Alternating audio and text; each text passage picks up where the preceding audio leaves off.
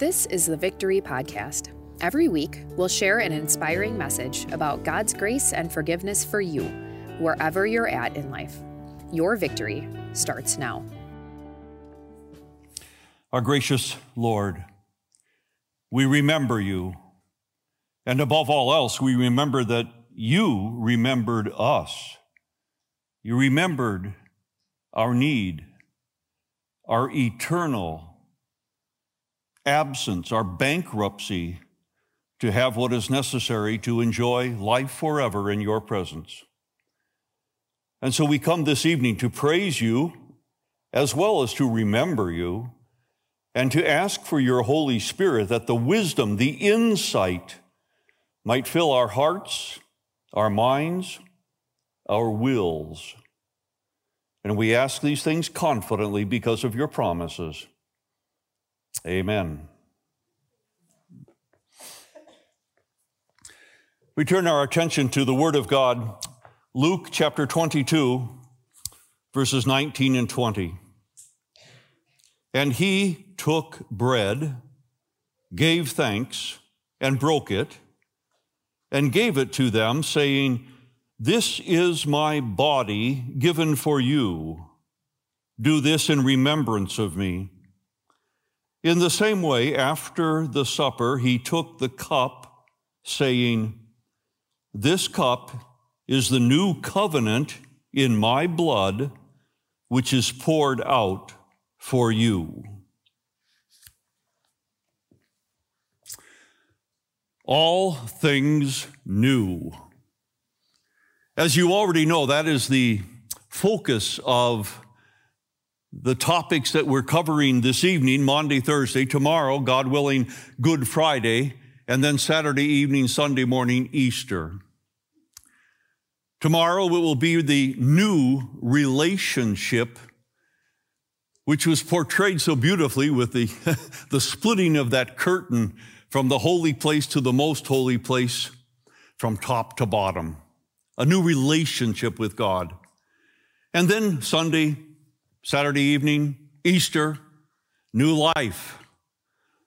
As the Apostle Paul said to Timothy, life that is truly life, spiritual, ushering into eternal life based upon Christ's work on our behalf. And this evening, new covenant, using the words that the prophet Jeremiah and the Lord Jesus Christ used pertaining to the new covenant. Let's use the language this evening, and, and, again, as a kind of a mnemonic device that I might remember it longer, that you might retain the information longer. Use language of business and advertising. And let us talk about three truths that we should know about the new covenant. And what we're talking about here is that the new covenant is new and improved, that the new covenant comes with a lifetime warranty, and the new covenant brings life changing power. That will be the progression of our talking this evening. So, the first truth, the first focus, is that the new covenant is new and improved. Uh, that reminds me.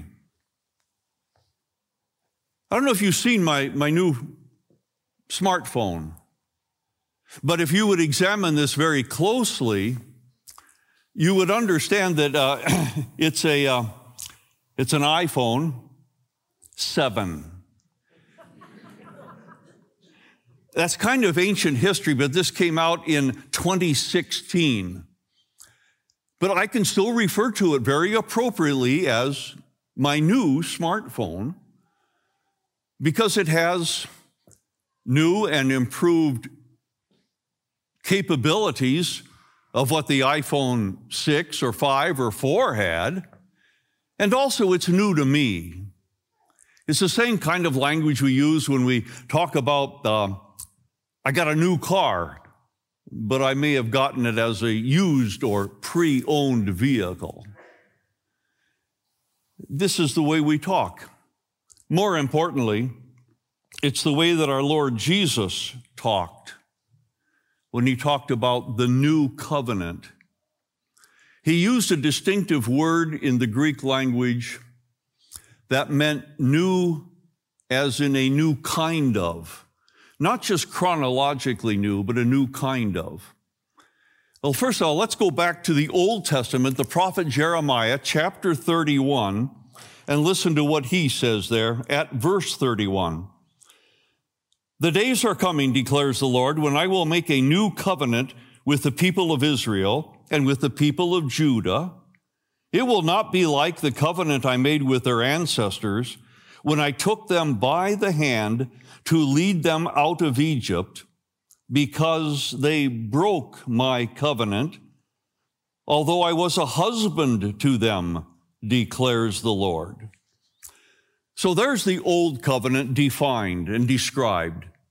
It is the covenant made by the Lord and the nation of Israel after he had brought them out of the house of bondage, out of slavery in Egypt, and brought them to be his special people. It is often called the Mosaic covenant because Moses was the leader of the Israelites at that particular time and the instrument that the Lord used to channel the information to the people. It's also called the Sinaitic or the Sinai covenant because that's the geography where it all took place in the Sinai Peninsula. But whatever term it goes by, it's the Old Covenant, and it governed the nation of Israel specifically for just shy of 1,500 years during the entire period from the book of Exodus, the second book of the Old Testament chronologically, all the way to the very end, the prophet Malachi's book. Yeah, that's why it's called the Old Testament. Please understand that the word covenant, testament, or will, as in last will and testament, in both the Hebrew language and the Greek language are identical. It's the same word. It's the context which leads translators to use the word covenant or testament or will. And this, then, is the old covenant that has been new and improved. And that's our emphasis right now. Here is what the Jeremiah, the prophet, said again in chapter 31. It, that is the new covenant, will not be like the covenant I made with their ancestors when I took them by the hand to lead them out of Egypt because they broke my covenant, though I was a husband to them, declares the Lord.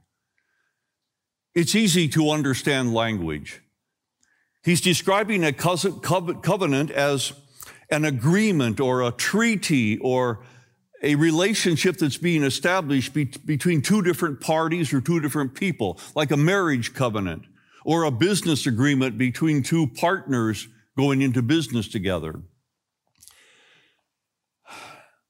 But it was a colossal failure, this old covenant. Not because the covenant was bad, but because the people were bad. Here's how it came into existence. We go now to, to Exodus chapter 19, the chapter that introduces the covenant of the Old Testament. You yourselves have seen what I did to Egypt and how I carried you on eagle's wings and brought you to myself. Now, if you obey me fully and keep my covenant, then out of all the nations, you will be my treasured possession. Although the whole earth is mine, you will be for me a kingdom of priests, go between mediators between God and all the other nations and a holy nation. And then the people responded. The people all responded together. We will do everything that the Lord has said. But they couldn't. And they didn't. And every one of you as, you, as you have read through the Old Testament and you've read the announcements and the pronouncements of the, of the prophets, you know very well that that's a major topic. You broke the covenant again. You broke the covenant again. You shattered it with your idolatry and your backsliding, your immorality, your, your apathy with regard to your relationship with your Lord God. You broke the covenant again. And that is why the Lord promised a new, new kind of covenant, again, through the prophet Jeremiah. So let's go back to chapter 31 of the prophet Jeremiah. This is the covenant I will make with the people of Israel after that time, declares the Lord. I will put my law in their minds and write it on their hearts. I will be their God, and they will be my people. No longer will they teach their neighbor or say to one another, Know the Lord, because they will all know me, from the least of them to the greatest, declares the Lord. For I will forgive their wickedness and will remember their sins no more. Did you catch what our responsibilities and duties are in this new covenant? You're right, absolutely correct. Nothing. It's all I, says the Lord. I will do this, I will do that. It's not we. This is no joint project. And it certainly is not you. You must accomplish this. It is a one sided rather than a two sided covenant. In other words, it's like a testament. And this is the glorious promise that is given there. It, it, it's like it's like there's a promise of a trip to paradise for 2,000 people, and two people agree, we're going to take this trip to paradise. We'll each pay $1,000 and we'll go. But one of them ends up contributing nothing. And so the other person comes forward and says, okay, it's time for a new agreement here. Tell you what, I will pay the $2,000 and then both of us will go to the trip to paradise. That is how the Lord establishes the new covenant. Totally one sided, totally gracious, especially for the bankrupt people like us who fall short of the glory of God on a continual basis. So again, it's new and improved. But let's go to the second major point. This new covenant is also coming with a lifetime warranty. And if we ask, can we be sure? Might, might something fail and uh, ruin that kind of a promise? Well, let's go to Luke chapter 22 once again. The words of our Lord Jesus. This is my body given for you. Do this in remembrance of me. In the same way, after the supper, he took the cup, saying, This cup is the new covenant in my blood, which is poured out for you. Body, blood, that's death language. Of course it is. And this is the point that deserves to be made. It's not flashy, it's not cumbersome, it's not difficult to understand. Let's, let's cheat and use scripture. It, the, the writer to the Hebrews in the New Testament addresses the issue of the body, the blood, the death. And we go to Hebrews chapter 9, starting at verse 16. In the case of a will, and that's the covenant word again. That's the testament word again. But in context, it's a good translation. In the case of a will, or this new covenant, it is necessary to prove the death of the one who made it, because a will is in force only when someone has died. It never takes effect while the one who made it is living. This is why even the first covenant was not put into effect without blood. When Moses had proclaimed every command of the law to all the people, he took the blood of calves together with water, scarlet wool, and branches of hyssop, and sprinkled the scroll and all the people. He said, This is the blood of the covenant which God has commanded you to keep. And it is the death of Jesus Christ, it is the blood of Jesus Christ, which is the ratification and the guarantee that the new covenant is in force. And not long after the writer to the Hebrews wrote those words, he also then added this information. Remember that once a will is in force and the one who made the will is dead or has died, you can't change it. It's unchangeable. Now, of course, you all know that's the law today, but the point is that's the gospel today too with regard to the new covenant and what Jesus Christ has accomplished. At the heart and core of the new covenant is the announcement of the forgiveness of sins. It is the removal of our guilt. This is what the prophet, I, prophet Jeremiah had said, and it is something that cannot be changed. But think about that. Jesus asks us to remember Him his body, his blood, given, poured out for us. Isn't that remarkable? Seriously. He doesn't say, remember the miracles, you know, the awesome, gracious miracles. He doesn't say, remember my words, as in how eloquent how comforting, how helpful to people. He didn't even say, Remember my character, remember my nature, so flawless, so perfect. No, he doesn't talk that way. Not here.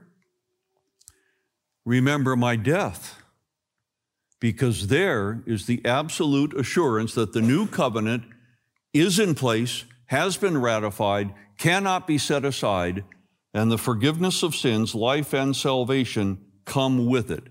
That's an eternal guarantee, an eternal warranty. Not just lifetime, but remember, our lives go through the grave and into eternity, and the stipulations of the new covenant will prevail also there. Well, let's go to the third main emphasis this evening. Not only is the new covenant new and improved and coming with a lifetime warranty, but it also brings life changing power. The Mosaic or the Sinai covenant, there's nothing wrong with it. It had 613 different stipulations in it. And not a single one of those was poor bad quality, goofy. No, it was all great. But what it didn't have was the power or the ability to enable the people to do it, to fill, fulfill it and carry it out. It would be like us going to New York City and, and, and facing the Atlantic Ocean. And then the Lord should say to us, um, swim from here to London. You know, there's not a hard word in that sentence. Grammatically, it's, it's great. But it's not going to happen because I don't have the power or the capability to swim unassisted from New York City to London. And that was the problem with the old covenant and why it had to be changed, of course, from a two sided to a one sided covenant or promise. There's nothing in the law itself that empowers people to obey it. Now, I don't know who first wrote this or said this, but on the screen now, look at a, a little four line poem, if you will. It really says it well the truth. To run and work, the law commands yet gives me neither feet nor hands. But better news the gospel brings. It bids me fly and gives me wings. This is the new life that the Holy Spirit brings through the unconditional gospel. I recently came across this comment regarding the, the visible Christian church in the United States and contemporary preaching in general, general comments of what this person observed in the United States. He says, too much preaching today is only moral urgings, like telling a prisoner to hang a picture or to put a new rug in his cell. What's needed is someone to open the door and set the prisoner free. Well put, well expressed. The laws and commands can give me clarity of God's will, but they don't give me the power and the capability of doing it. C.S. Lewis once walked into a, a group of people that were discussing the question what makes Christianity uniquely different from every other religion? And as soon as he heard that, C.S. Lewis said, That's easy grace. It's the grace, the undeserved and freely given love of God, which establishes the relationship between us and Him and maintains it with the forgiveness of sins because they've been paid for by Christ's body and blood on the cross. It's the same thing that the gospel is always capable of because of the Holy Spirit's working is you, if you look around your neighborhoods, you're going to see some trees that have been dormant now for many months. And I wouldn't be a bit surprised if on some of them you find these old, brown, wrinkly, basically dead leaves. But the, the, the winter winds, the blizzards, the sheets of ice, the snow, eh, they're still there. It didn't knock them off. But you're going to look in a few weeks now at those same trees, and guess what you're not going to find there? Those dead leaves. Well, what finally took it away? Of course, it is the surging of new life coming from the inside and thrusting the old off and out that it might be replaced by the new, the living, the green, the beautiful. This is the way our Heavenly Father, our Creator and Preserver, has designed it. And that is how the Christianity works with the changes of lifestyle. Here's a passage from Jeremiah again, chapter 31. I will put my law in their minds and write it on their hearts. I will be their God, and they will be my people. So there's a, a, new personal relationship with a, a new appreciation of God's will. And that does make a difference. Over a hundred years ago, a very gifted Christian teacher by the name of Oswald Chambers, he wrote these words. Wherever Christianity has ceased to be vigorous, it is because it has become Christian ethics instead of Christian evangel that is good news, gospel. People who, people will listen more readily to an exposition of the Sermon on the Mount than they will to the meaning of the cross. But they forget that to preach the Sermon on the Mount, which is basically all law, beautiful, but it's law. But to, to preach that apart from the cross is to preach an impossibility unconditional gospel, the new covenant, and the Lord's Supper, its vehicle to give us the new covenant, gives new life because it creates faith. And when you have faith, the Holy Spirit produces the fruits of faith. And now we're getting into a change in my behavior patterns and thought patterns. Allow me to, to finish this sermon with a story. Yeah, it really happened. It was at a celebration of the Lord's Supper, exactly what we have here to enjoy this evening. But as it turned out, there was a highly respected municipal judge that was receiving the Lord's Supper alongside a relatively new convert to Christianity who at one time years ago had actually been sentenced to prison by that same judge. Well, there they were, side by side. The more respected, eh, the less respected.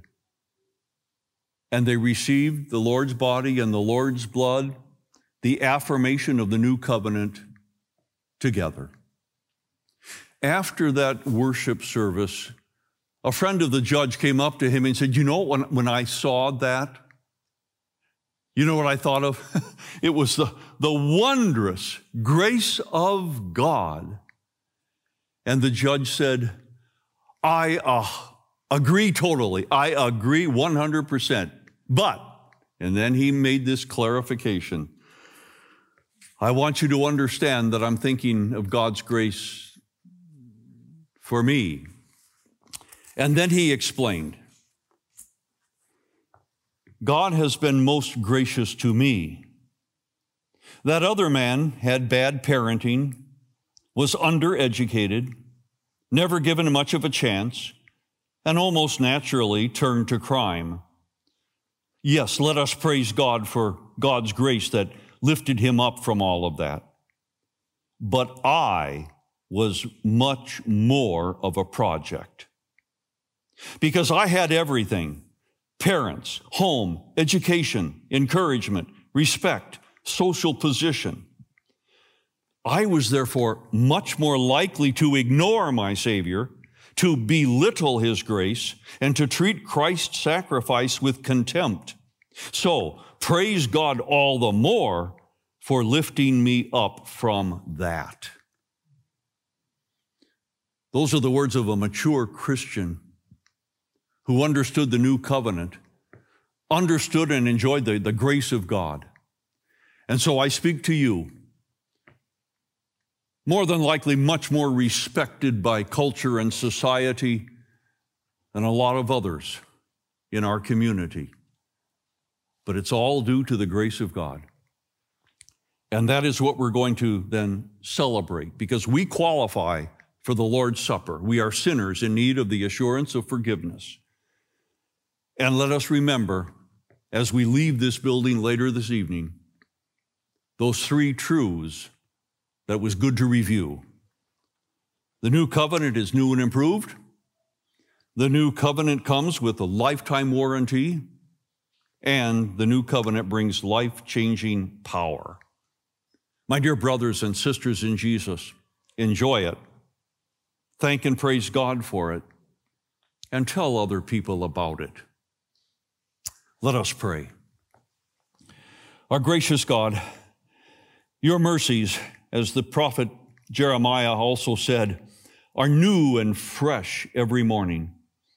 We thank and praise you that through your word you have reminded us of your grace and mercy in a new and fresh way through the new covenant, and that you're going to refresh us also through the Lord's Supper this evening.